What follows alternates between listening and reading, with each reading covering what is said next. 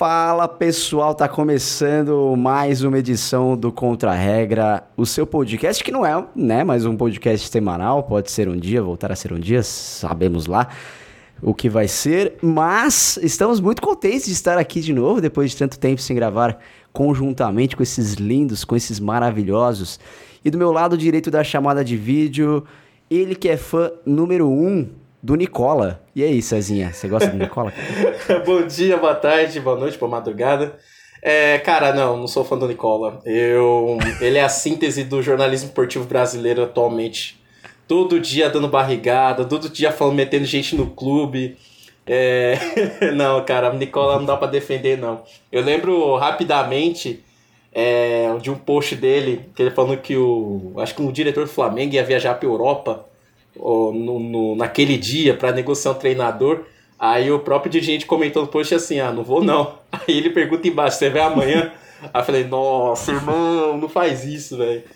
Mas assim, não, não curto nem tele não, cara. Inclusive, programa esportivo hoje em dia no Brasil eu quase não assisto, cara. Sinceramente. Sol do Neto. Sol do Neto, Sol do Neto, porque ele consegue falar umas verdades lá. Mas, em geral, não dá. 2020, a gente falando que o Neto tá falando umas verdades. Pois é, é, cara. E. O que virou a vida. Né? Sidorf no Corinthians. E do meu lado esquerdo da chamada de vídeo, você já viu essa voz sensual desse meninote. Ele que é anti-usante ar-condicionado. E aí, Patrick, você tá passando muito calor esses dias aí ou tá de boa? Cara, não tô passando calor, porque Bom, acho que faz um tempinho que eu já não gravo aqui. A última vez que vocês ouviram minha voz eu não estava namorando, agora eu estou namorando. Olha só que legal. Quarentena, quarentena, me deu de, de presente uma namorada. E que por um acaso ela tem um ar-condicionado na casa dela, no quarto dela. E olha que beleza. Esse é um garoto esperto. Uhum, tenho, tenho, tenho dormido bem esses dias. Muito bem. Vocês estavam com saudades desse programa aqui de Meu Deus ou, ou zero saudades? Sejam sinceros. Ah, eu tava com saudade, cara. Saudade de dar uma descontraída, de falar com os amigos. Falar, falar umas, abobrinhas. De fingir que a gente sabe dos assuntos. Fingir que, nossa, como esse menino entende, né? Na verdade, não. Tipo, pesquisei tudo meia hora antes de começar o episódio. o roteiro foi desenvolvido há 15 minutos atrás. Aliás, o que é um fato, ó. O... Toda a referência aqui do para esse episódio que o Fê vai anunciar daqui a pouco, eu dedico a ele ao Salvador desse país, Átila e Amarino. É, eu também tava com saudade, gente. É, é muito bom poder voltar a gravar, mesmo que por causa dessa pandemia, meio que as coisas voltaram ao normal, entre aspas, né? Então a gente já tá correndo atrás do pão, de, pão nosso de cada dia. Tá um pouco difícil encontrar horário, mas tá com saudade mesmo de gravar todo mundo aqui. Muito bem, muito bem. É, a gente vai falar de um tema. É, problematizar um tema ah, talvez bastante popular em algumas camadas aí. E talvez as nossas opiniões aqui, o que a gente vai trazer, seja impopular para algumas pessoas que nos ouvem. Então a gente já vai avisando que, calma lá, isso aqui é uma discussão é, bastante aberta, porém embasada em muitos sentidos. O que, que a gente vai falar hoje? A gente vai falar sobre homeopatia. Sim, senhoras e senhores, que é uma terapia, né? Explicando o que é homeopatia, é uma terapia que ela foi criada pelo alemão Samuel Hahnemann, acho que é assim que se pronuncia o nome dele, no ano de 1796. Portanto, tem mais de 200 anos e essa terapia diz que o homem, além do corpo físico, também tem um princípio vital que é responsável por mecanismos reguladores dos processos internos e das respostas biológicas aos estímulos externos. Segundo uma cartilha do Ministério da Saúde, a homeopatia entende que uma pessoa só está saudável quando essa energia vital está em equilíbrio. Antes dos danos físicos provocados por uma doença, acredita-se que sintomas emocionais e mentais apareçam primeiro. O processo de reestruturação dessa energia vital leva à melhora, segundo essas pessoas, segundo esses órgãos, uh, levam à melhora dos sinais e a sensação de bem-estar.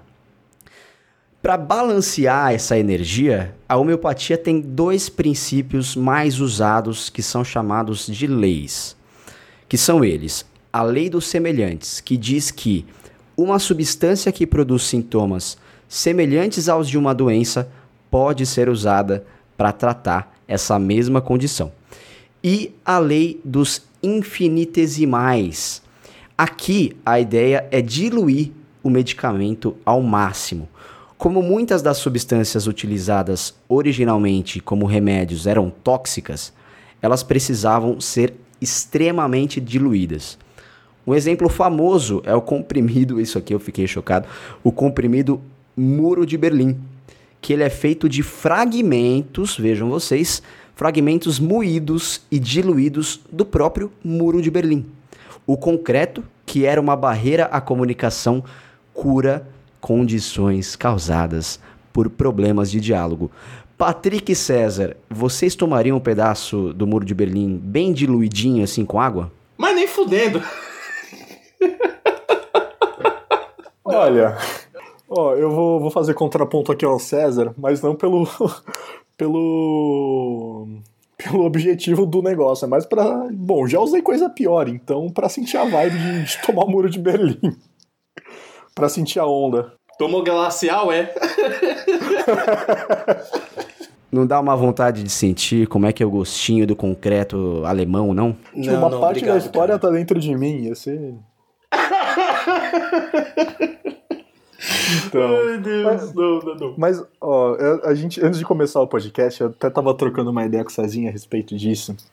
É, então, só enunciando aqui de novo, pro, pro amigo ouvinte não ficar bravo com a gente, e de repente alguém aqui, no caso todos, tenha uma opinião contrária a isso, é... não é opinião, tá, gente? É o que a ciência diz. E o coleguinha que fica bravo não, depois não vai poder é, falar mal da cloroquina no, na internet e falar mal da gente depois, tá? Então a gente já estabelece é, é, uma regra aqui.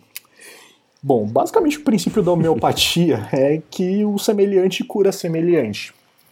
Então, é, vamos supor, eu tenho uma dor de barriga, então eles pegam uma substância que, tipo, me de, que, deixa, que me deixa com dor de barriga e diluem ela o máximo possível, tipo, dilui algumas centenas de vezes, talvez, até criar uma, uma substância que ela é totalmente diluída. E aí sim, tipo, eu consumo ela porque, teoricamente, o princípio que... É, eu estou ingerindo a, o princípio que está me deixando com dor de barriga. É, então, só que ainda assim a chance de acontecer qualquer coisa, ela é muito remota. Então, tipo, ela é extremamente remota. Ela, ela é tão remota que ela chega na casa do, do bilhão, do bilhão, do bilhão de provável que você possa ter uma overdose homeopática.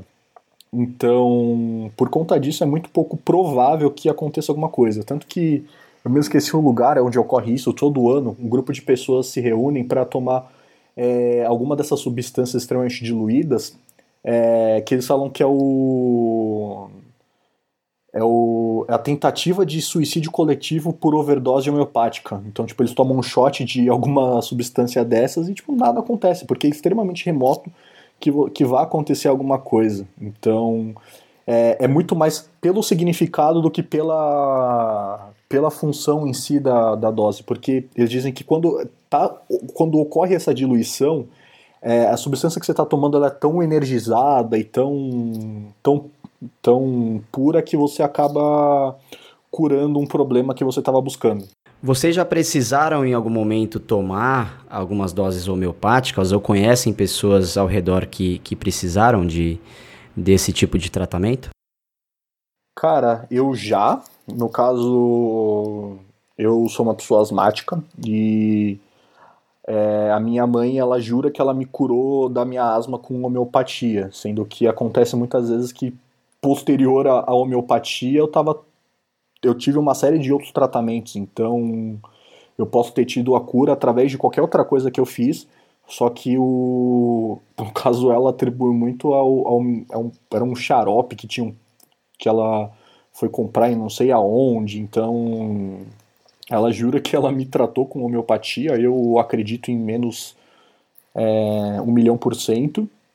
E além disso, alguns conhecidos também que utilizam isso principalmente para ansiedade e outros problemas que acabam tendo.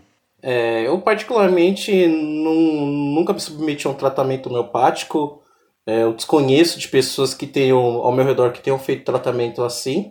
É, talvez na faculdade deva ter, deve ter alguém que, ter, que tenha se sujeitado a esse tipo de tratamento, mas é até um tema que eu já tinha ouvido falar, mas nunca fui a fundo para saber né, a, sua, a, a real aplicação, eficácia, enfim.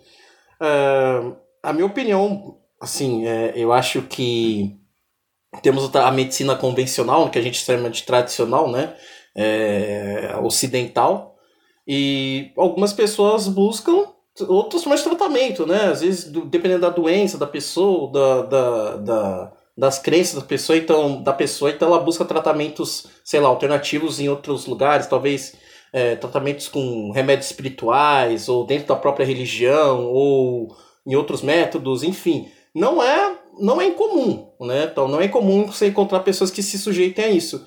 O meu único grande problema é, é a comprovação científica disso, né? Se existe algum estudo que comprova o uso, que realmente fala, olha, esse tratamento aqui convencional não deu certo, mas tem um tratamento homeopático. Assim, eu particularmente desconheço, né? Eu não fiquei surpreso em saber que, pelo menos aqui no Brasil, acho que a homeopatia é, é aceita pela, pelo Conselho Regional de Medicina desde 80 e acho que tem tratamentos homeopáticos, remédios homeopáticos oferecidos pelo SUS desde 2006, acho.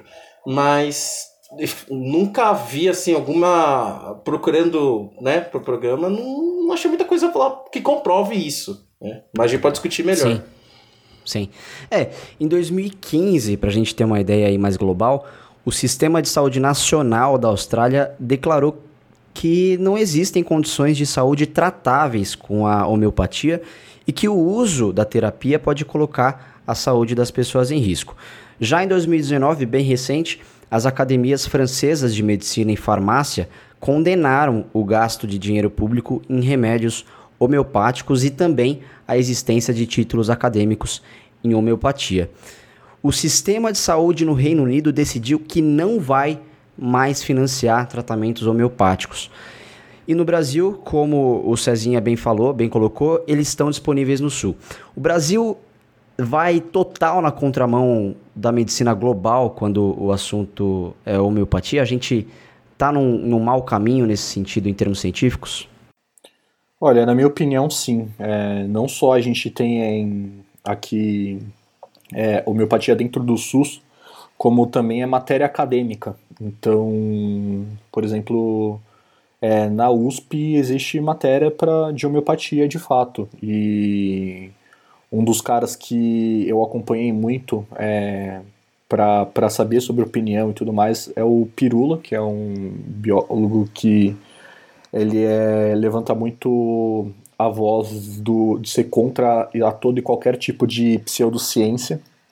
Então, é, e não que necessariamente a substância que você vai estar tá, que você vai estar tá ingerindo vai te fazer mal. E muito pelo contrário, essa substância ela é tão diluída que a probabilidade de te acontecer alguma coisa é muito remota. A questão é você negligenciar outros tipos de, de tratamento médico ou coisa do tipo e, e se abdicar de fazer o tratamento que é comprovado cientificamente. Por exemplo, a homeopatia, por mais que ela seja considerada uma especialidade médica, ela não passa em teste clínico. E, e o, o, o efeito que ela causa é, é indistinguível igual placebo. Então, até por conta disso, que muitos desses países que o, que o Fê acabou falando acabaram cortando o investimento para incentivar a homeopatia, estudos e tudo mais, porque não, não, não tem explicação, não, não é sustentável a ideia. Porque a partir do momento que você não consegue fazer nenhum tipo de comprovação, é, acaba sendo complicado. E quando existe a, a comprovação, nunca é em ambiente é, da comunidade científica. É, porque muitas vezes esses, os estudos que são feitos são feitos pela própria comunidade homeopata e eles são rechaçados pela científica. Um exemplo disso, que teve uma pesquisa recente, era de um remédio que, ser, que curaria ansiedade à base de laranja, por exemplo. E o que acontece com isso? É, eles pegaram é, 20 homens que nunca tiveram problema com ansiedade na vida e deram o, um, um, remédio à base de, de laranja para esses caras. E, tipo, a partir do momento que eles falam que são pessoas que nunca tiveram problema com isso e você dá para essas pessoas é, experimentarem, teoricamente o cérebro delas vai, tipo, tendenciar a que teve um efeito positivo, mesmo que necessariamente não tem. E é basicamente esse o, o princípio da homeopatia. Tanto que é, hoje a indústria homeopata gasta mais dinheiro com publicidade do que propriamente com desenvolvimento de remédio.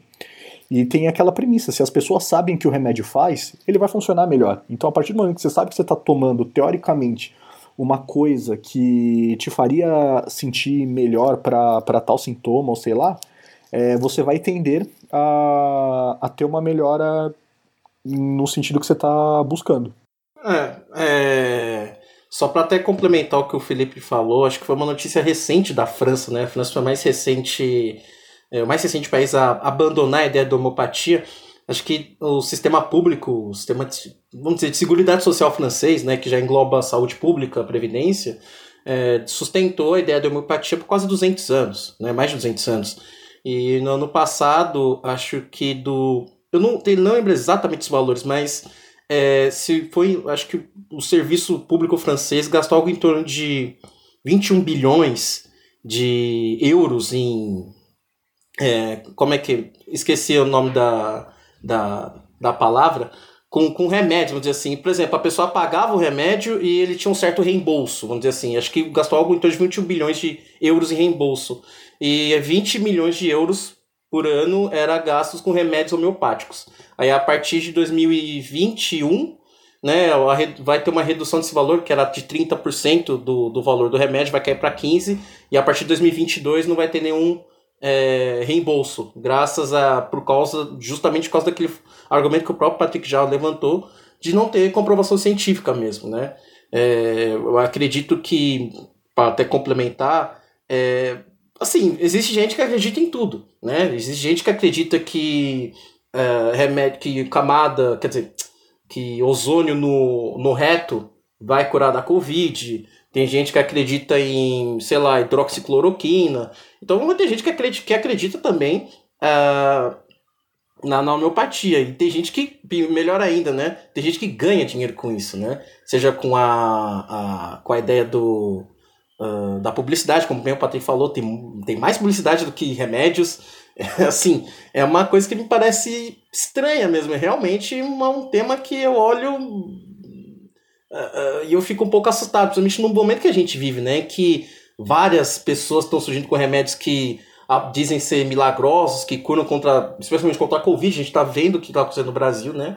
É, recentemente o Bolsonaro disse que nunca defendeu a cloroquina, sendo que foi o cara que mais defendeu esse remédio, né? O, o, exército, o estoque do exército é de mais 4 milhões de comprimidos de cloroquina, quanto que a gente gastou de dinheiro nisso, né? É, enfim, né, me soou bastante preocupante. Inclusive até o Mandetta foi acusado disso, né? De oferecer tratamento homeopático enquanto, era, enquanto ele era secretário da saúde de, do, do Mato Grosso, ou de Goiás, não lembro exatamente qual estado, mas é do centro-oeste, e ele foi questionado por isso quando confrontado com isso, né? Porque é, o Bolsonaro também era adepto da, das teorias mais bizarras para a cura da Covid e, de fato, não deram em nada, né? Basta ver, infelizmente, o número de mortes que alcançamos né, nesse ano. Sim, e eu tenho uma pergunta aqui que é o seguinte: é, se de fato não existe uma eficácia comprovada pela comunidade científica e não há, todas as pesquisas, todos os centros sérios é, científicos mostram que, que não, não existe né, uma, uma justificativa para a homeopatia é, existir, para ter todo um sistema em torno dela, etc. Mas me parece que existe uma aceitação popular muito grande, sabe? Me parece que é, um, que é algo que realmente é, a sociedade é, compreende que seja algo benéfico para ela própria. Né? Por exemplo, a gente tem algumas notícias muito recentes sobre a homeopatia, inclusive no contexto do coronavírus. Né? Nós temos aqui o, no, no portal Brazilian Times, por exemplo, coronavírus e a homeopatia, né? eles fazendo uma relação de, de um e outro. É, o, o próprio Dia a Dia, né? o jornal Dia a Dia Espírito Santo, tem uma matéria que o título é Homeopatia ajuda moradores no Caparaó a aumentarem a imunidade contra a Covid-19. É, no G1, a mesma coisa aqui, né? Então, a Itajaí distribui a partir de quarta-feira homeopatia para melhorar imunidade. Então, é, me parece que é algo que não é negado socialmente e, e, e acaba realmente adentrando aos, aos sistemas médicos e, e, acaba sendo por parte de algumas pessoas, né? Porque homeopatia não é algo barato no Brasil, mas me parece ter uma aceitação popular muito grande. O que será que explica isso, né? Bom, eu acho que para responder essa pergunta, Fê, eu acho que a gente tem que trazer um contexto um pouco mais histórico do, do porquê, a, tipo, surgiu a homeopatia. É, basicamente acabou surgindo porque antigamente o jeito que se fazia para para se, se curar de determinados, determinadas doenças, problemas que a gente tinha, eles eram muito violentos e violativos. Então, por exemplo, as pessoas faziam sangria, faziam suadouro, é, indução de vômito, é, utilização de componentes tóxicos, como por exemplo, sei lá, o mercúrio que as pessoas tomavam, e eram coisas extremamente é, prejudiciais para a sua saúde, e além de ter um, uma carga de dor muito grande. E sempre se soube que se tratar com medicamentos sem eficácia comprovada provoca um sentimento de cura para as pessoas, que é o exemplo do mercúrio. Então, mesmo que a pessoa, mesmo que mercúrio não, não tivesse nenhuma me melhora efetiva para um determinado problema, as pessoas é, entendiam que tomando isso você melhoraria de ter, determinado problema que você tem.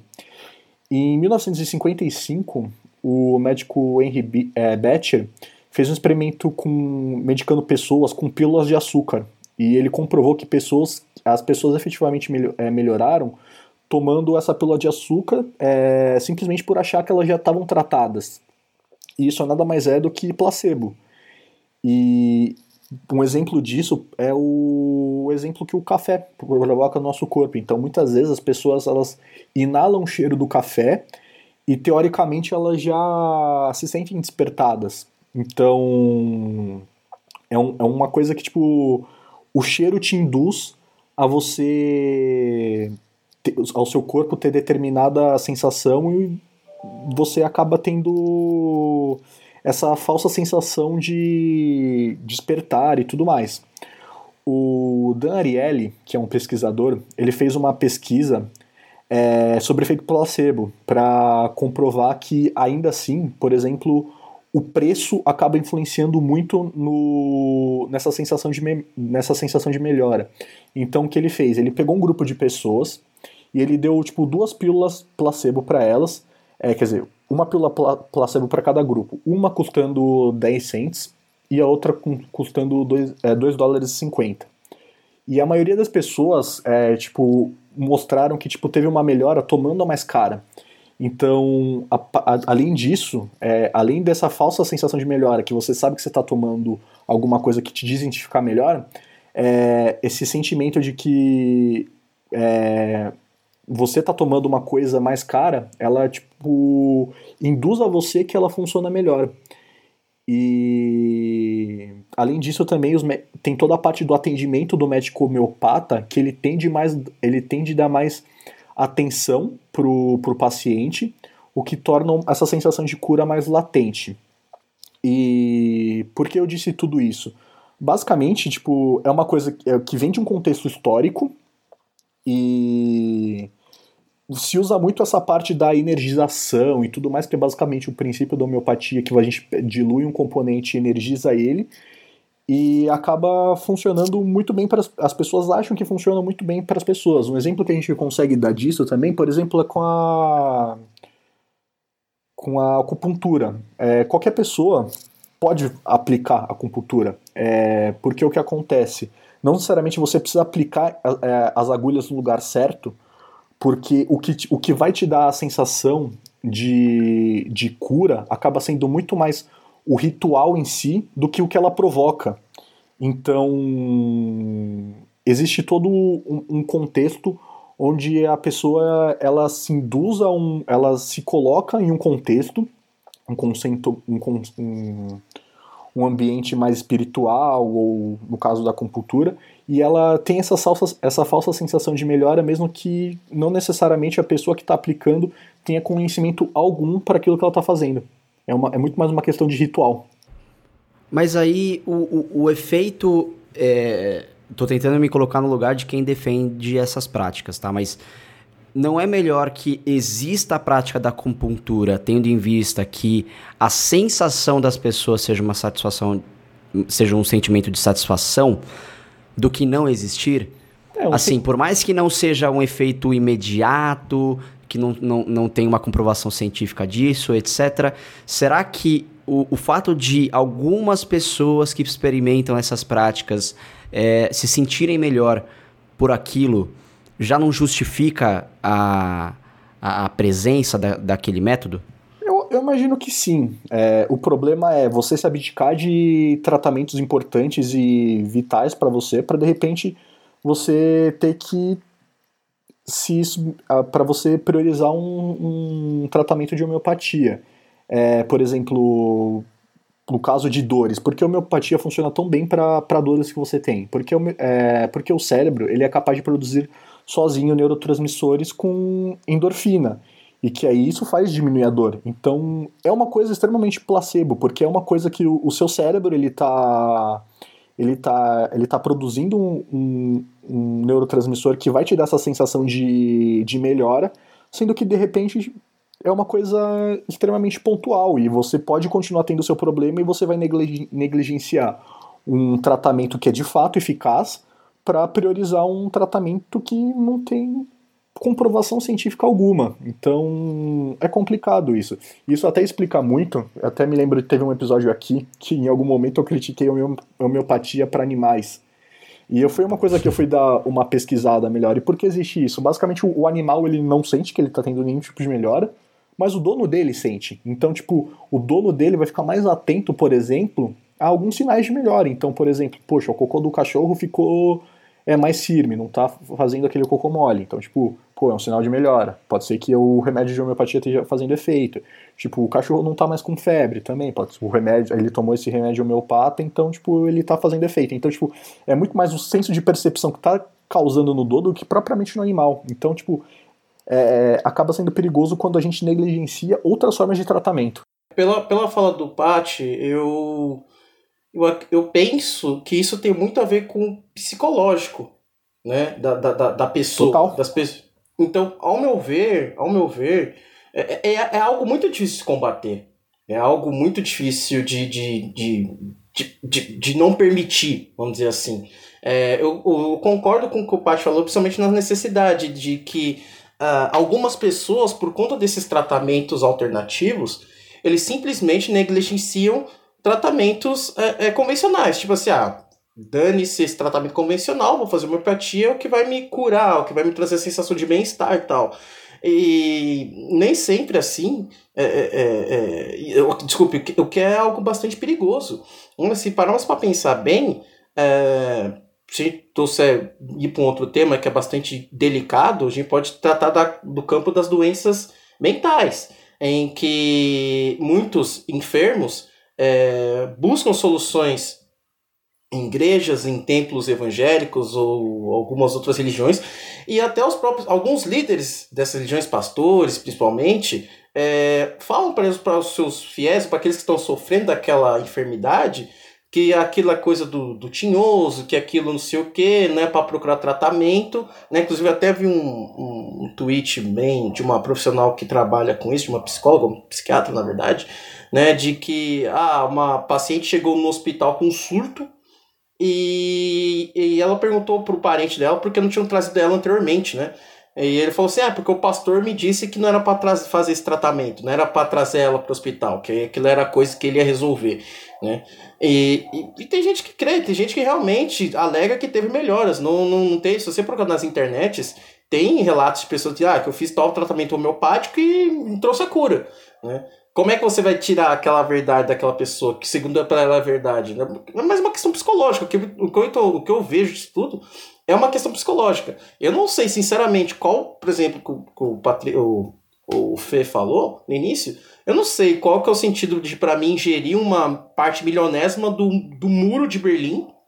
Não sei que qual cura que vai me trazer. Mas se a pessoa acredita naquilo, cara, é bem difícil de combater. É bem difícil mesmo.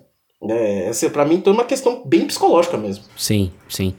É, é, e até é curioso porque você até citou a religião, Cezinha, e eu acho que é muito bem-vindo pro nosso papo, porque é, alguns estudos até um pouco mais é, antigos, né, sete anos atrás aí, que saíram, mostram que de fato você ter uma religião, o fato de você crer em alguma coisa, em algo, né, seja essa coisa, qualquer coisa, pode reduzir o risco de morte em 30%. Então, é, o fato de você ter fé em alguma coisa, segundo esse, esse estudo do Instituto Dante Pazanese, é, que saiu em 2013, é, eles juntaram quase 250 artigos de todo mundo, etc. Eles concluíram que a prática regular de atividades religiosas, sejam elas quais forem, podem reduzir o risco de morte em 30%. Então, é, talvez a homeopatia esteja um pouco nessa seara, né? De, de crença, de você acreditar de, de fato, de estar tá tomando, eventualmente até associar de forma inconsciente um, um, remédio homeopata a um remédio milagreiro aí, sei lá, né? É uma coisa que a gente está falando que, tipo, a gente está se baseando muito em, em estudos para falar. E, por exemplo, um cara que é, é, hoje é, é, o queridinho da internet, por exemplo, e rechaça totalmente essa prática de homeopatia, é o Drauzio Varela, por exemplo, que é um cara que foi uma das pessoas mais críticas que eu já vi à homeopatia, porque, de certa forma faz sentido, porque é, a homeopatia, pelo menos de, no século passado, começou a não, não fazer mais sentido, porque a partir do momento que é, foi criada a penicilina,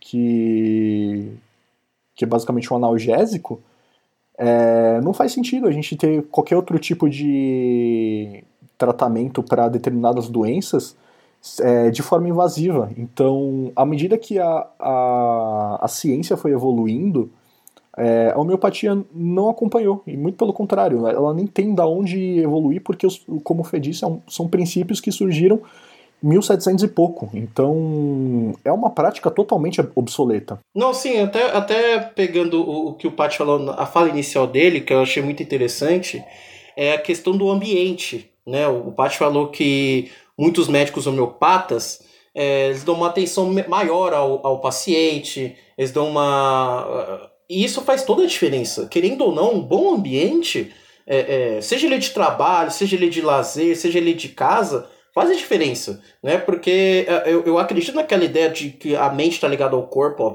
obviamente, mas assim, se você tem uma mente tranquila e sã, né? Sem, uh, uh, isso afeta o corpo. Por exemplo, eu quando sofro. Eu tenho ansiedade. Então quando ela ataca, eu praticamente não consigo comer. Tipo, eu não, não sinto vontade de comer. E isso afeta o corpo. Né? Então, quando você está num bom ambiente de trabalho, seja ele é, é, bom, de, bom, bom ambiente de trabalho, a tendência do funcionário é render mais. Né? Tudo bem que não seja uma startup que diz que ah, você tem, pode jogar Pokémon aqui, você pode jogar Xbox e paga um salário merreca. Também não é bem assim, né? Mas é, é, tem que uma certa relação. Tem estudos que comprovam que um bom ambiente hospitalar tende a favorecer que o paciente se sinta bem e mais disposto a responder melhor ao tratamento, né? Então tem uma toda a diferença ali. E isso a gente não pode negar. Talvez essa é o grande, a grande questão da homeopatia. Né? A sensação do bem-estar, de você ser bem tratado, receber bem, uma atenção. Então, muitas das, das, das mortes, é, que, as mortes das pioras no, no, no quadro dos pacientes, podem, podem, podem e são evitadas se o ambiente que o paciente se encontra for aconchegante, agradável, a pessoa se sinta bem, a pessoa se sinta acolhida, né? E faz a diferença talvez a homeopatia seja um dos grandes vetor, uh, fatores dela ser tão popular assim, né? Mesmo que não tenha comprovação científica, mesmo que a gente não está querendo defender a homeopatia de maneira alguma, é, mas a gente está olhando assim, o que faz ela ser tão popular? Talvez essa questão do bom atendimento, do bom é, da mente se sentir tranquila nesse lugar, faz a total diferença. Da mesma forma que é para muitas pessoas, inclusive para minha religião, tem essa função, né? De você se sentir bem, se sentir acolhido, se sentir com, com propósito na vida, enfim. Né? Cada um se sente bem em um determinado ambiente. Né? E aquilo faz bem para a pessoa. Então, é, é, na questão da homeopatia, talvez esse seja o grande diferencial dela. É, pode não ter comprovação científica? Não tem. Né? Tanto que, inclusive, países estão abandonando essa prática, como muito bem falado, foi muito bem falado no início. Mas é, essa questão do bom tratamento, do bom atendimento, né, do acolhimento, é uma questão bem difícil de ser derrubada, confesso. Sim, e, e a gente tem uma questão que talvez é, torne a homeopatia seja um terreno fértil para a homeopatia, né? Que a gente está falando, pô, a gente está vivendo um momento da pós-verdade. A gente está vivendo um negacionismo histórico sem precedentes, onde é, os fatos importam muito menos do que importavam antes, onde a ciência às vezes não tem vez. Onde, né? Então, é, talvez a prática da homeopatia também seja possibilitada e mais do que isso, né? É, alavancada no momento que a gente está vivendo, onde é, a ciência, né, os remédios que comprovadamente, é, cientificamente comprovados têm eficácia, eles são deixados de lado e algumas, alguns métodos é, alternativos, digamos assim, como enfiar ozônio no toba, é, viram, viram, viram, enfim, uma possibilidade, né? Talvez seja isso. Mas assim, embora seja uma piada para muita gente que discorda da homeopatia e que, é, e que critica bastante, o negócio da homeopatia gera de fato é, enormes quantidades de dinheiro e seus seguidores no mundo somam milhões de pessoas. Se realmente não há nada nessas bolinhas homeopáticas, por que será que existem, segundo a Sociedade Espanhola de Medicina Homeopática, cerca de 10 mil médicos registrados que a prescrevem somente na Espanha? Por que será que um terço dos espanhóis já usaram esse tipo de medicação? E, e a resposta que é dada por médicos e pacientes que defendem o tratamento, é, que não são todos os que já o, o experimentaram, é simples, que é a gente não sabe como, mas funciona, né? Então, não existe nenhum estudo que endossa o tratamento e nem sequer, eu descobri isso, que nem sequer é necessário um diploma para receitar produtos homeopáticos. É, e para venda em farmácia, os medicamentos devem mostrar eficácia. E medicamentos, quer dizer, e a homeopatia não, né? E se a homeopatia não funciona, por que, que ela não é proibida logo de uma vez? Né? Se a gente está falando de algo tão sério, será que o, o, dinheiro, de novo, é quem manda nessa situação? É que se a gente for analisar por, essa, por esse viés de proibição, é, eu acho que talvez a gente tenha, vai ter um problema muito grande, por exemplo, com. Porque a gente envolve muito com a crença das pessoas. Então é muito complicado, por exemplo, se a gente pegar um cara que tem câncer e ele está num momento de desespero e ele já está se submetendo a um tratamento extremamente é, complicado e nocivo à saúde dele, porque muitas vezes acaba sendo uma quimioterapia. Isso acaba debilitando muito ele. E em momentos de desespero a gente acaba recorrendo a, a outras formas, é, talvez não convencionais de tratamento e tudo mais. Então, a partir do momento que a gente tem essa proibição de determinada prática e tudo mais, mesmo que não haja comprovação, eu acho muito complicado. Eu, particularmente, eu, eu rechaço essa ideia de proibição, porque eu acho muito complicado a partir do momento que, por exemplo, é, pessoas com ansiedade, por exemplo, a partir do momento que ela é crente que um determinado é, medicamento possa fazer bem para ela, mesmo que cientificamente não seja co co é, comprovado, mas ela ainda se apega à ideia de que é, isso que ela está tomando tem, fei tem feito bem para ela, não deixa de ser um, um alento ou alguma coisa do tipo.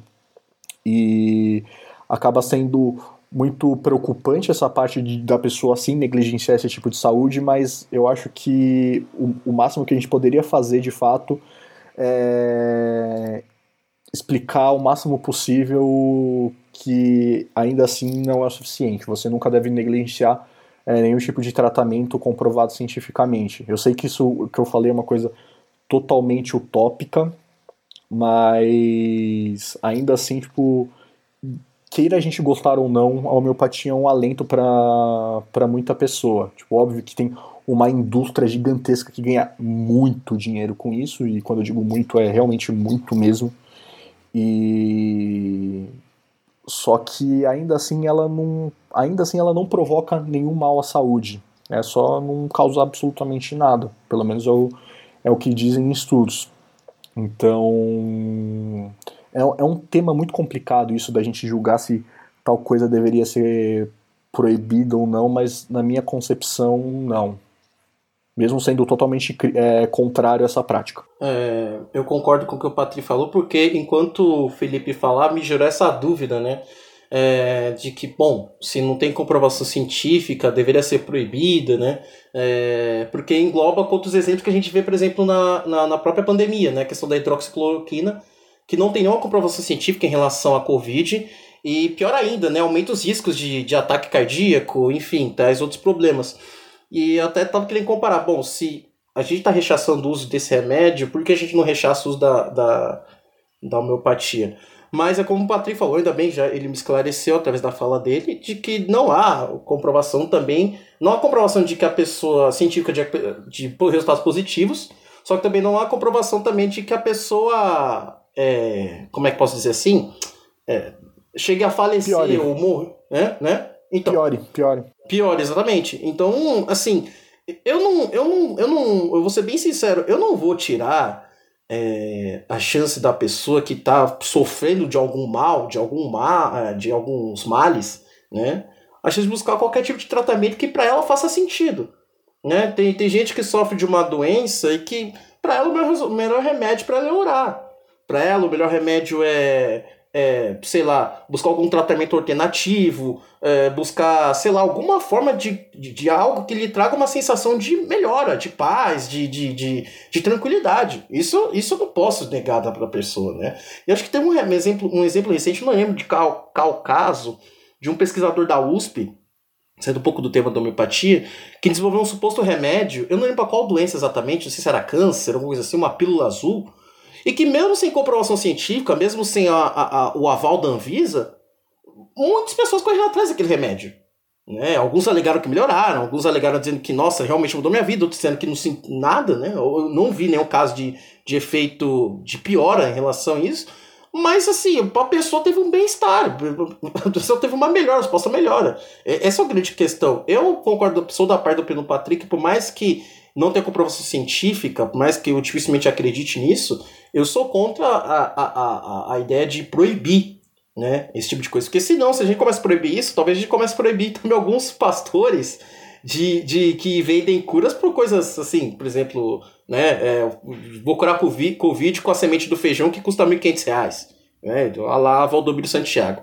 Né? Então, uh, é, é, bem complicado mexer nisso. Eu, eu, não, eu não sou adepto de, dessa ideia de proibir. Mas, como o Patrick muito bem falou, é informar. Olha, esse tratamento não tem comprovação científica. Você realmente quer tentar mesmo? Se a pessoa quer tentar, ela, tem, ela tá consciente dos riscos, dos possíveis riscos do, do tratamento, por mim tudo bem. Né? A pessoa é livre para fazer o que bem entende, desde que não infrinja a lei, desde que não fira o direito de outras pessoas, né? Então. Você entrou num, num assunto interessante aí, Cezinha, que você citou o, o pastor lá do caso do feijão, que ficou famoso.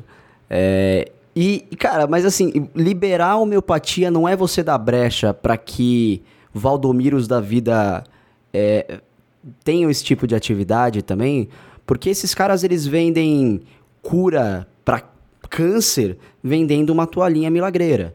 A homeopatia, por mais que tenha ali o seu embasamento, são coisas diferentes, óbvio. Não estou querendo comparar aqui a homeopatia que, de certa forma, tem um embasamento científico ali e tal, não sei o que, com a, uma prática religiosa, enfim. Mas, assim, a gente permitir que uma prática como a homeopatia é, exista, a gente não dá brecha para que uma, outras práticas alternativas não comprovadas é, existam, porque é, o grande ponto é, que você falou muito bem também é a questão da consciência. Eu tenho a mais, mais plena certeza de que as pessoas que tomam remédios homeopáticos, né, que tomam doses homeopáticas, acreditam realmente naquilo e não sabem que aquilo, de certa forma, não, não, não tem um embasamento, que aquilo, na verdade, na prática, na prática, é um placebo. É, aí é uma questão, como o Patrick falou, né, de crença da pessoa. Né, quando a pessoa se adapta, a, é, ela é adepta a alguma religião, ela tende a crer em basicamente mas, porra, a gente, a, gente vai, a gente vai liberar, a gente vai deixar que o Valdomiro venda o feijãozinho lá de mil reais pra, pra galera que não tem nada, sabe? Pra galera que não tem onde colocar. Juro, é sério. Uhum. Tipo, a gente, a gente parte do pressuposto que as pessoas sabem que elas estão fazendo, mas a, a, a, questão da fé, a questão da crença, a gente entra numa, numa parte aí quase irracional da coisa, né? Então, muita gente, inclusive é, é, tenho certeza que compraria o feijãozinho milagreiro, né? É, mas ali, eu acho que aqui, ali nesse caso específico, a gente, tá, como a gente tá falando de uma questão de, de, de uma doença, é, é, é, aquele ponto que a gente tem que lembrar que o Patrick levantou muito bem. Tanto a homeopatia, como não tem casos de certificados de, de, de, de estudos científicos que comprovem a cura dela, também tem estudos científicos que não comprovam, comprovam piora. O Valdomiro, o que ele estava fazendo é uma questão de crime de saúde pública. Ele estava incentivando o uso de um remédio, remédio entre muitas aspas, tá? Contra uma doença que não tem cura, quer dizer, não tem vacina, é, é, é, incentivando as pessoas a aglomerar, dizer que aquilo é uma mentira, que não, Deus vai curar tudo, certo? Desincentivando pessoas a buscar é, os, com, é, respeitar o isolamento social, distanciamento social, uso de máscara, uso, uso de álcool em gel, para não se prejudicar financeiramente. Essa é a grande questão. Sim. Mas a homeopatia também está acontecendo a mesma coisa. Eu, eu, li, a, eu li as matérias aqui. Hum. E elas dizem exatamente isso, que a homeopatia está servindo para aumentar a, a imunidade das pessoas contra a Covid. É, proporcionalmente, é, o objetivo é muito semelhante. Uhum. Só, só que um ali tem uma questão da fé embutida e o outro não, né? Uhum. Bom, se nesse caso, nesse caso, é, é acho que acredito que tem que ser combatida essa questão. Assim, agora, agora estamos colocando um ponto bem, bem complicado. É porque aí a gente também entra muito num detalhe de saúde pública, porque a partir do momento que a Sim. gente está se tratando de uma questão epidêmica e uma falsa melhora para uma questão epidêmica, no caso, que está promovendo isso, aí sim eu imagino que o poder público tenha que se intervir. Isso daí eu concordo 100%, mas em casos é, de problemas que acabem sendo pessoais, eu, é, eu vou muito na linha do, do bem-estar da pessoa, mas aí a partir do momento que a gente vê que envolve saúde pública de uma população como um todo, aí sim eu imagino que o poder público deve agir. E é complicado a gente trazer esse paralelo com, com igrejas, pastores e tudo mais, porque se tratando de Brasil, a partir do momento que a gente vende algum tipo de cura, melhora e qualquer coisa do tipo, a gente vai abrir espaço para charlatanismo. Isso vai acontecer, a gente queira ou não. Então sempre vai existir alguém vendendo uma falsa cura para alguma coisa e. Enfim, é... a gente vai abrir eternamente esse precedente aqui. Não tem muito o que fazer quanto a isso. Uhum. O charlatanismo está presente, sei lá, há, há quanto tempo? na, na, na história da humanidade, lá, desde, os, desde os primórdios da humanidade, né, já tinha charlatães que ocuparam postos de, de respeito em governos. Se a gente lembrar bem, o Rasputin era o conselheiro da esposa do czar da Rússia, né, o último czar da Rússia, Nicolau II. Né? É, eu, eu, vou muito na linha do que o Pat falou, exatamente. A questão, existe questão de saúde pública.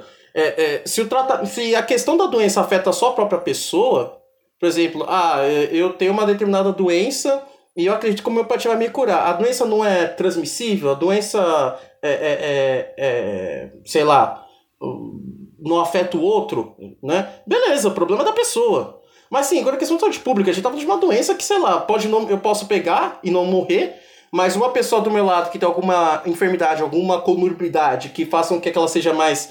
É, como posso dizer assim, esqueci a palavra correta, é, sujeita a falecer da Covid, Pô, é, é sacanagem, entendeu? É questão de você se preservar e preservar o próximo, entendeu? Agora, gente como o Valdomiro, esses caras que promovem isso, a própria homeopatia, se ela promove esse tipo de coisa, esse tipo de comportamento, tem que ser combatido. O poder público tem que intervir. Só que, infelizmente, a gente não tem é, é, isso acontecendo no Brasil, que a gente vai ter, pelo contrário, é um incentivo de tratamentos alternativos sem comprovação científica, né? Sendo que o único remédio que. Únicos, as únicas medidas, por enquanto, que tem dado efeito é a questão do, do isolamento social e a questão do, do uso de álcool gel, uso de máscaras, né? Enfim, é, distanciamento social que mal estão sendo respeitados. Então, nisso, a gente tem que pensar na questão da saúde pública. Se afeta a saúde pública, tem que ser combatido, né? É, enfim, se a gente for nisso, tem questão dos, dos, antiva, dos antivacinas, etc, etc. Né? Uma, coisa que, uma coisa que me pega, que Obviamente a gente não, não vai conseguir discutir tudo isso agora, mas é um paralelo que a gente pode trazer aqui. É, é por qual cacete de motivo que a homeopatia ela é regularizada no Brasil, ela é possível, é legalizada e etc. E a cannabis não é. Cara, pra mim é, é, um problema, tipo, muito. Vai muito além do, do bem ou mal que tal substância pode, te, pode provocar. Para mim é uma coisa muito mais social. Eu acho que é parte do interesse do, do governo que a, que a cannabis seja é, proibida. Então, basicamente é isso. Isso porque falando do, do Brasil, que é um país extremamente permissivo em relação a esse tipo de coisa. Então, por exemplo, eu sei que não é muito a pauta da, da conversa, mas, por exemplo, ag agrotóxicos. A quantidade de agrotóxicos que são, que são permitidos aqui no Brasil, é, em outros lugares, é extremamente rechaçado.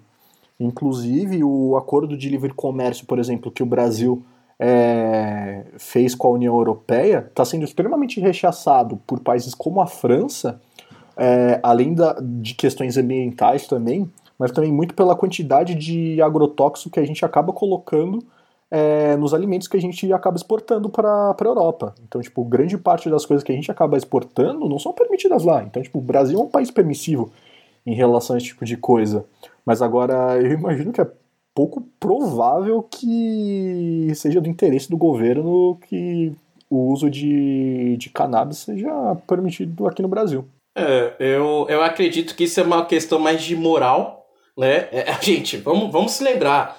É, quantos políticos não se elegem todos é, a cada dois anos com esse mote de ter que acabar com a, ter que acabar com a maconha, a maconha não sei o que, a maconha mata. Quanto que o Brasil não gasta por ano com armamento, com salário, com nessa guerra contra as drogas, né? Que todo ano a, guerra, a droga vence, né? Porque nunca para de ter consumo de droga, né? Quanto que, quanto que gasta? Quem, alguém ganha dinheiro com isso. A grande questão é que em tudo que a gente faz, em todos os é, é, assuntos que a gente pode discutir, é, homeopatia, é, negacionismo, é, questões políticas, tem alguém ganhando dinheiro com isso.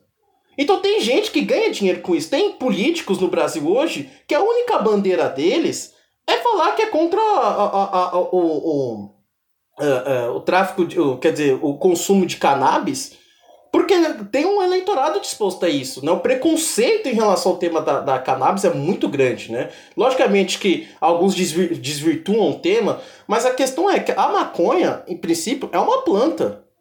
Ela é uma planta, tem aplicações medicinais comprovadas.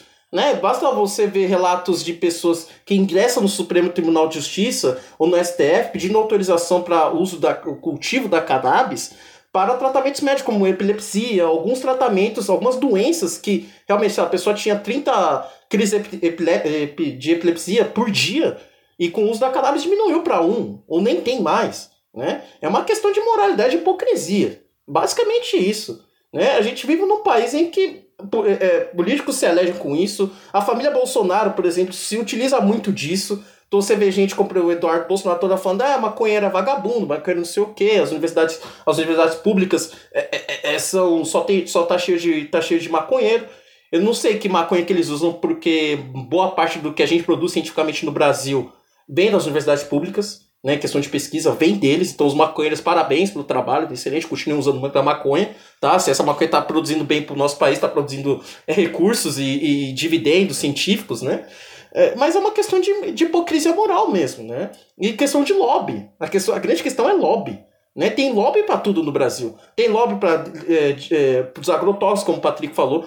tem mais de 300 agrotóxicos liberados nos últimos anos no Brasil, né? Desde o começo, pega o governo Bolsonaro no começo, mais de 300 agrotóxicos foram liberados. A França, que ele falou muito bem, a França, a gente parar para pensar bem, a França é o principal produtor agrícola na Europa. Isso é uma política francesa. Desde o Charles de Gaulle, em 60, 50, 60, ele fala assim, meu, você tem que ter alimento para alimentar sua população primeiro. Tem o suficiente para alimentar a população, depois você pensa em exportar. Né? Então, tipo, eles, lógico que os agricultores franceses são muito reticentes a esse acordo por, por conta disso, porque os produtos brasileiros vão chegar lá mais em conta. E mas assim, os caras. É, é, o que deveria ser um fator de competitividade para nós, a gente perde por conta desses agrotóxicos. Cada agrotóxico que a gente libera, que, cara, nem nos Estados Unidos os caras usam. Estados Unidos, Europa, as pessoas não utilizam. Mas é que por causa do lobby, eles deixam. Da mesma forma que o mesmo lobby do, do, da bancada da bala, da bancada da Bíblia, impede que tratamentos tipo, próprios da cannabis seja liberado. Enquanto isso continua, homeopatia, que, que os caras, alguns deles podem ganhar dinheiro, é liberado. Então, assim, é uma mera questão de hipocrisia, uma mera questão de lobby e uma mera questão de quem tá ganhando dinheiro. É sempre bom pensar assim: quem tá ganhando com isso? Sim, e a gente tem um exemplo perfeito, o perfeito para ilustrar isso que o César disse, que aconteceu ontem, que no caso foi dia 21 de outubro, foi um tweet do nosso presidente falando que rechaçando a utilização de, da vacina chinesa, como ele disse, é, é, se contrapondo ao Dória, é, é, é negando que a, a, população brasileira vai usar esse tipo de vacina. É, não foi um comentário que ele está preocupado com, com a saúde da população. Muito a saúde dos brasileiros. Exato, e, e o interessante é que ele, no tweet dele, ele, ele teve a pachorra de usar o termo comprovação científica. Se tem um cara que não tem envergadura moral para usar esse termo no Brasil, é Bolsonaro. Isso tá mais que consenso para todo mundo. E da onde surgiu essa falsa preocupação? A, a, gente tá. A gente não. Tipo, estão politizando a cura da maior pandemia que teve em muito tempo aqui no Brasil. Tipo, estão politizando a cura para uma doença. Então, se, se a gente está politizando isso, eu não, não, vejo o que não pode ser politizado nesse país. Uhum. Inclusive, até complementando o que o Patrick falou, eh, ontem é, tivemos a notícia de que um senador da República, acho que é Haroldo de Oliveira, ele faleceu de Covid-19. Ele tinha 83 anos, eu não sei qual senador, qual estado que ele era. E se você recuperar os Rio tweets antigos. Rio de Janeiro? Rio de Janeiro. Se você, pega os, se você pega os tweets antigos dele, desse ano, ele era contra o isolamento social, ele defendia o uso de hidroxicloroquina indiscriminada, indiscriminadamente. É, enfim, é aquele cara que sim, pagou pra ver e viu. Né? Infelizmente não tá aqui para contar a história. É para ter dó desse cara? Eu não tenho. Desculpa com todo respeito, eu sei que ele faleceu, sei lá, não sei o que ele tá, mas eu não tenho dó. Porque é, é, a gente bate, bate na tecla falando assim, várias vezes, vários estudos falam desde o início, não tem comprovação científica de cloroquina, o que salva é isolamento social. E ele foi contra tudo isso por uma questão do quê? De lobby. Uma questão de assim, de quanto, quanto o exército não gastou com isso? A gente tem que olhar bem quanto o exército não gastou com essas compras de produção de remédio, produção de hidroxicloroquina. Né? É, é, é, algo assim, extremamente bizarro que acontece. Bizarro. Karma is a bitch. Eu só queria dar uma uma, uma comunicada, é, porque eu vejo muito, muitas pessoas dentro da minha bolha fazendo muito tratamentos por cristal. E aí sim é uma coisa que eu acho extremamente prejudicial quando a gente. Porque muitas vezes é um cristal importado e as pessoas não pesquisam a origem desse cristal. É, além de não ter comprovação alguma isso, é, muitas vezes esses cristais vêm de países da África, onde os, os mineiros que extraem esses cristais, eles são submetidos a, a uma, uma qualidade de vida extremamente degradante e muitos acabam morrendo nessa extração.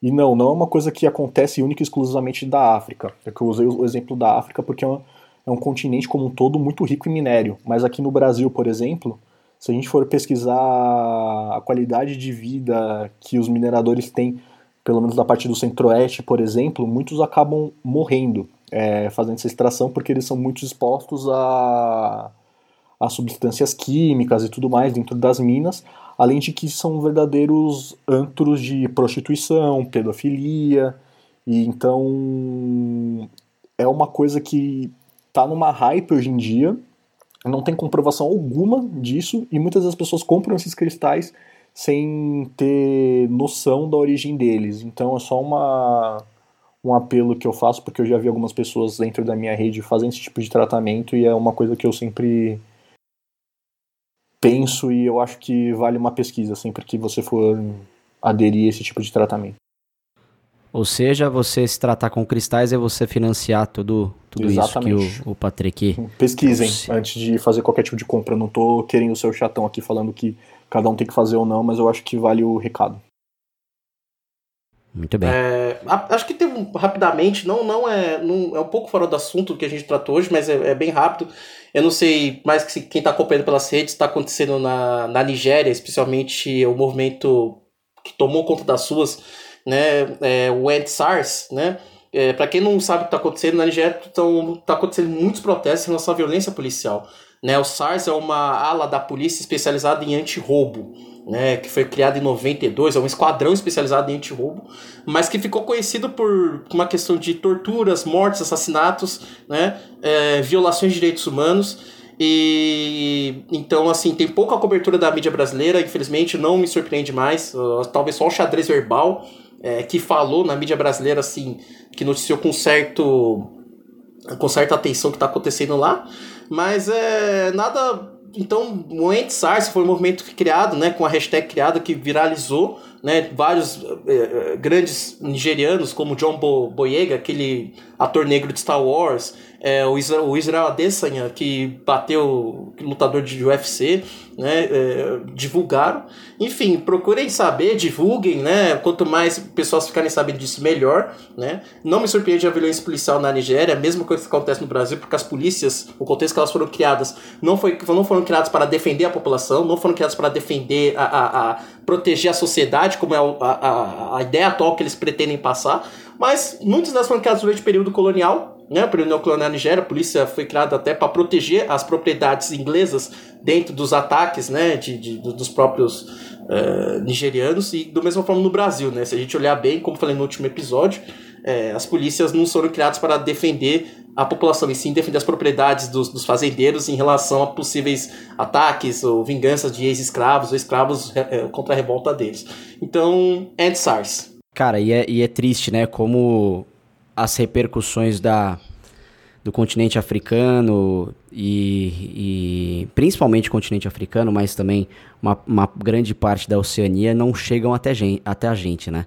A gente fica refém de informações, isso não toma as proporções devidas, né? Se a gente tem um pequeno incêndio em Paris, as pessoas já colocam, a, já vão a, na hashtag ali, Jesui Paris, tal, não sei o que, e sendo que a atenção não é a mesma na, na África e na Oceania. Eu tava comentando isso com a Bia semana retrasada, eu falei, cara, impressionante, né? O que, que a gente sabe sobre, sobre Austrália, por exemplo? A gente não sabe nada.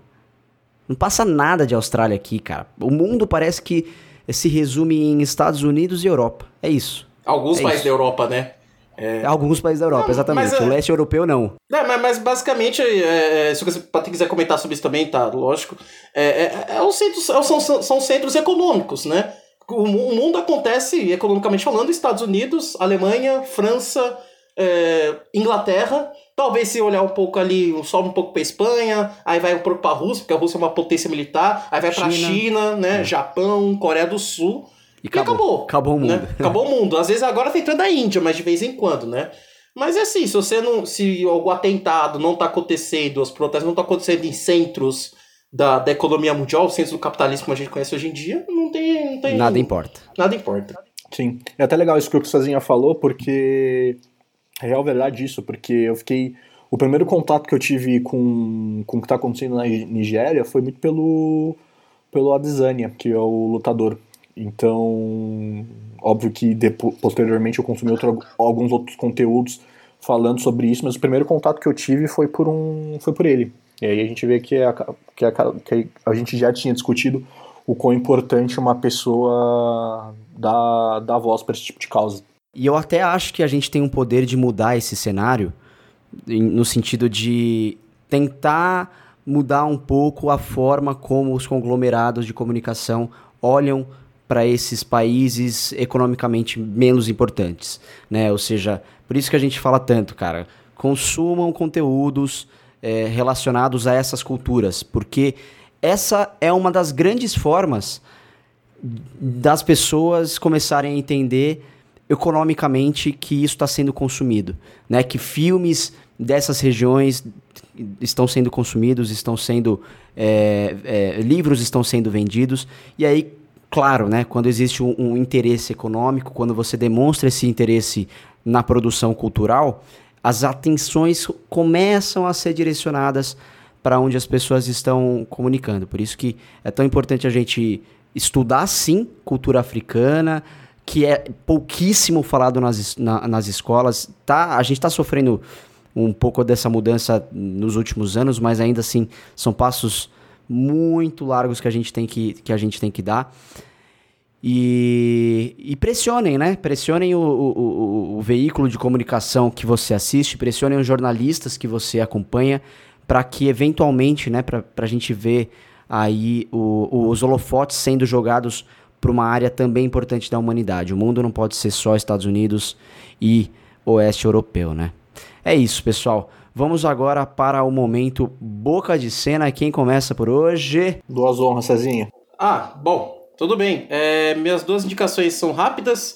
É, eu comecei vendo uma. Terminei The Office faz um tempinho, né? Então, uma das melhores séries que eu já vi na vida. E comecei a ver outra chamada The Boys. Tá na, tá na Amazon também. É, é uma série que eu recomendo muito é, sobre super-heróis e como eles. Como é Você que... gostou, cara? Achei muito ruim, The Boys. Cara, eu achei boa sim, mas eu acho que ela, ela tem algumas coisas que eu acho assim. Como é que seria uma sociedade americana, estadunidense com heróis, super-heróis? Lógico que seria. É uma questão Aí tem os caras meio escroto ali. Não, não, não. Tipo, é, o, o, o Homelander seria o, é, o, é a cara, é o super-herói americano, o Norte Yankee perfeito. é, ele é a cara dos Estados Unidos. Tipo, olha pra assim, nossa, ele é puramente americano, né? Quer dizer, estadunidense lá. Mas é, é, eu vou recomendar essa série. É, gostei muito da primeira temporada vi voando. E como a gente tá perto do Dia das Bruxas, né? Do Halloween, sei lá, é, eu vou recomendar uma HQ que eu li faz um bom tempo, mas que uma das melhores HQs que eu já li na minha vida, que é o Batman, o Batman, o Dia das Bruxas. Cara, é uma HQ sensacional. É, conta de um, de um caso de assassinatos que vão acontecendo a cada feriado. Né? Então, tipo, Batman correndo atrás loucamente para tentar descobrir quem é. E assim, é sensacional. O máximo máximo posso falar do roteiro, né? Da, desse HQ, dessa HQ. É, recomendo bastante para vocês. É, essas são as minhas indicações. Bom, eu vou seguir aqui a linha do, dos filmes, que acho que é o tipo de, de conteúdo que eu acabo mais é, consumindo. Um filme que eu vi muito bom esses dias e eu acho que, que vale a pena ser divulgado, que até concorreu no Oscar passado, que é o Bombshell, que acho que aqui no Brasil é o Escândalo, que é um filme sobre que é baseado em fatos reais, que uns anos atrás teve um escândalo onde o CEO da, o CEO da Fox News, muito o, foda, Roger muito Ailes, foda. foi foi acusado de assédio sexual. E, e, o filme basicamente é isso da de É uma série, não é, Paty? Oi? Tem uma série também, não tem? Ou é um filme? Eu não sei. Agora. Até onde eu sei é, é um filme. Ah, acho que é um filme. É um, é um filme. filme. Tá na Amazon Prime, né? Uhum, sim, sim, tá lá. Foi lá que eu vi. E é fantástico esse filme. É pelo menos é ne nele tem a minha atriz favorita de longe, que é a, Char a Charlize Theron. Que então só por ela estar tá lá já é já é já é tipo mais que recomendável para você assistir. Então, e ela é uma atriz fantástica. Acho que desde que ela fez o papel da Furiosa no Mad Max, então eu fiquei extremamente apaixonado pela qualidade de atuação dela. Então é, é fantástico. Então essa é a minha recomendação. Eu também tenho uma recomendação um pouco mais pastelão que é, que eu assisti recentemente com com, agora que eu tô namorando, eu tô, mudei alguns hábitos meus de consumo e eu fui. E eu comecei a consumir bastante reality show, acredite se quiser. E teve um na Netflix que eu achei muito bom, que se chama. Como se chama mesmo? Love's Blind, que basicamente é um, uma série de pessoas que elas têm que conhecer uma pessoa para casar com elas sem nunca ter visto, só conversando através de uma parede. E. Da, da, do... Já ouvi falar. Já ouvi falar. é a mesma pegada, tipo, reality showzão mesmo, mas eu achei legal e acho que vale a pena compartilhar. Minhas indicações de hoje são duas. É, filmaço na Netflix, estreou recentemente, O Sete de Chicago. Muito foda, muito foda. Ele consegue passar por, por vários gêneros ali ao mesmo tempo, mas é um filme histórico é, de, um, de uma quase uma revolução, protesto, né, que aconteceu em, Chiga em Chicago em 1968 e as pessoas que foram julgadas por liderar esse protesto. Muito foda, muito bom. É um filme de julgamento, aqueles é, dos tribunais, assim, tá bem legal. E tem um, uma indicação que é um álbum de uma banda que eu rechacei durante a minha adolescência. É, meu irmão ouvia e falava, meu, isso aqui é chato demais, tal, mas, mas eu fui amadurecendo meu gosto musical e, e recomendo hoje, que é, é o álbum, eu não tinha ouvido o álbum de 2013 do Placebo, muito bom, que se chama Loud Like Love. Muito foda. Vão lá ouvir Placebo, que é. Ah, inclusive, né? Falar de placebo no episódio desse faz todo sentido. tem, sempre tem que ter um link, Ai. nós somos gênios da comunicação. Não tinha jeito melhor de acabar esse episódio. Bom, bom, bom, bom. É isso, pessoal. Pessoal, muito obrigado pela presença de vocês. A gente se ouve muito em breve. Não se esqueçam de seguir, de se inscrever no Contra Regra, quem está ouvindo aí na sua plataforma de podcast favorita, que essa é uma das grandes formas de você ajudar a gente. Um beijo, galera. Fiquem com God, se cuidem e até mais. Tchau, tchau. Falou, galera. Tchau, tchau. Não nos odeiem.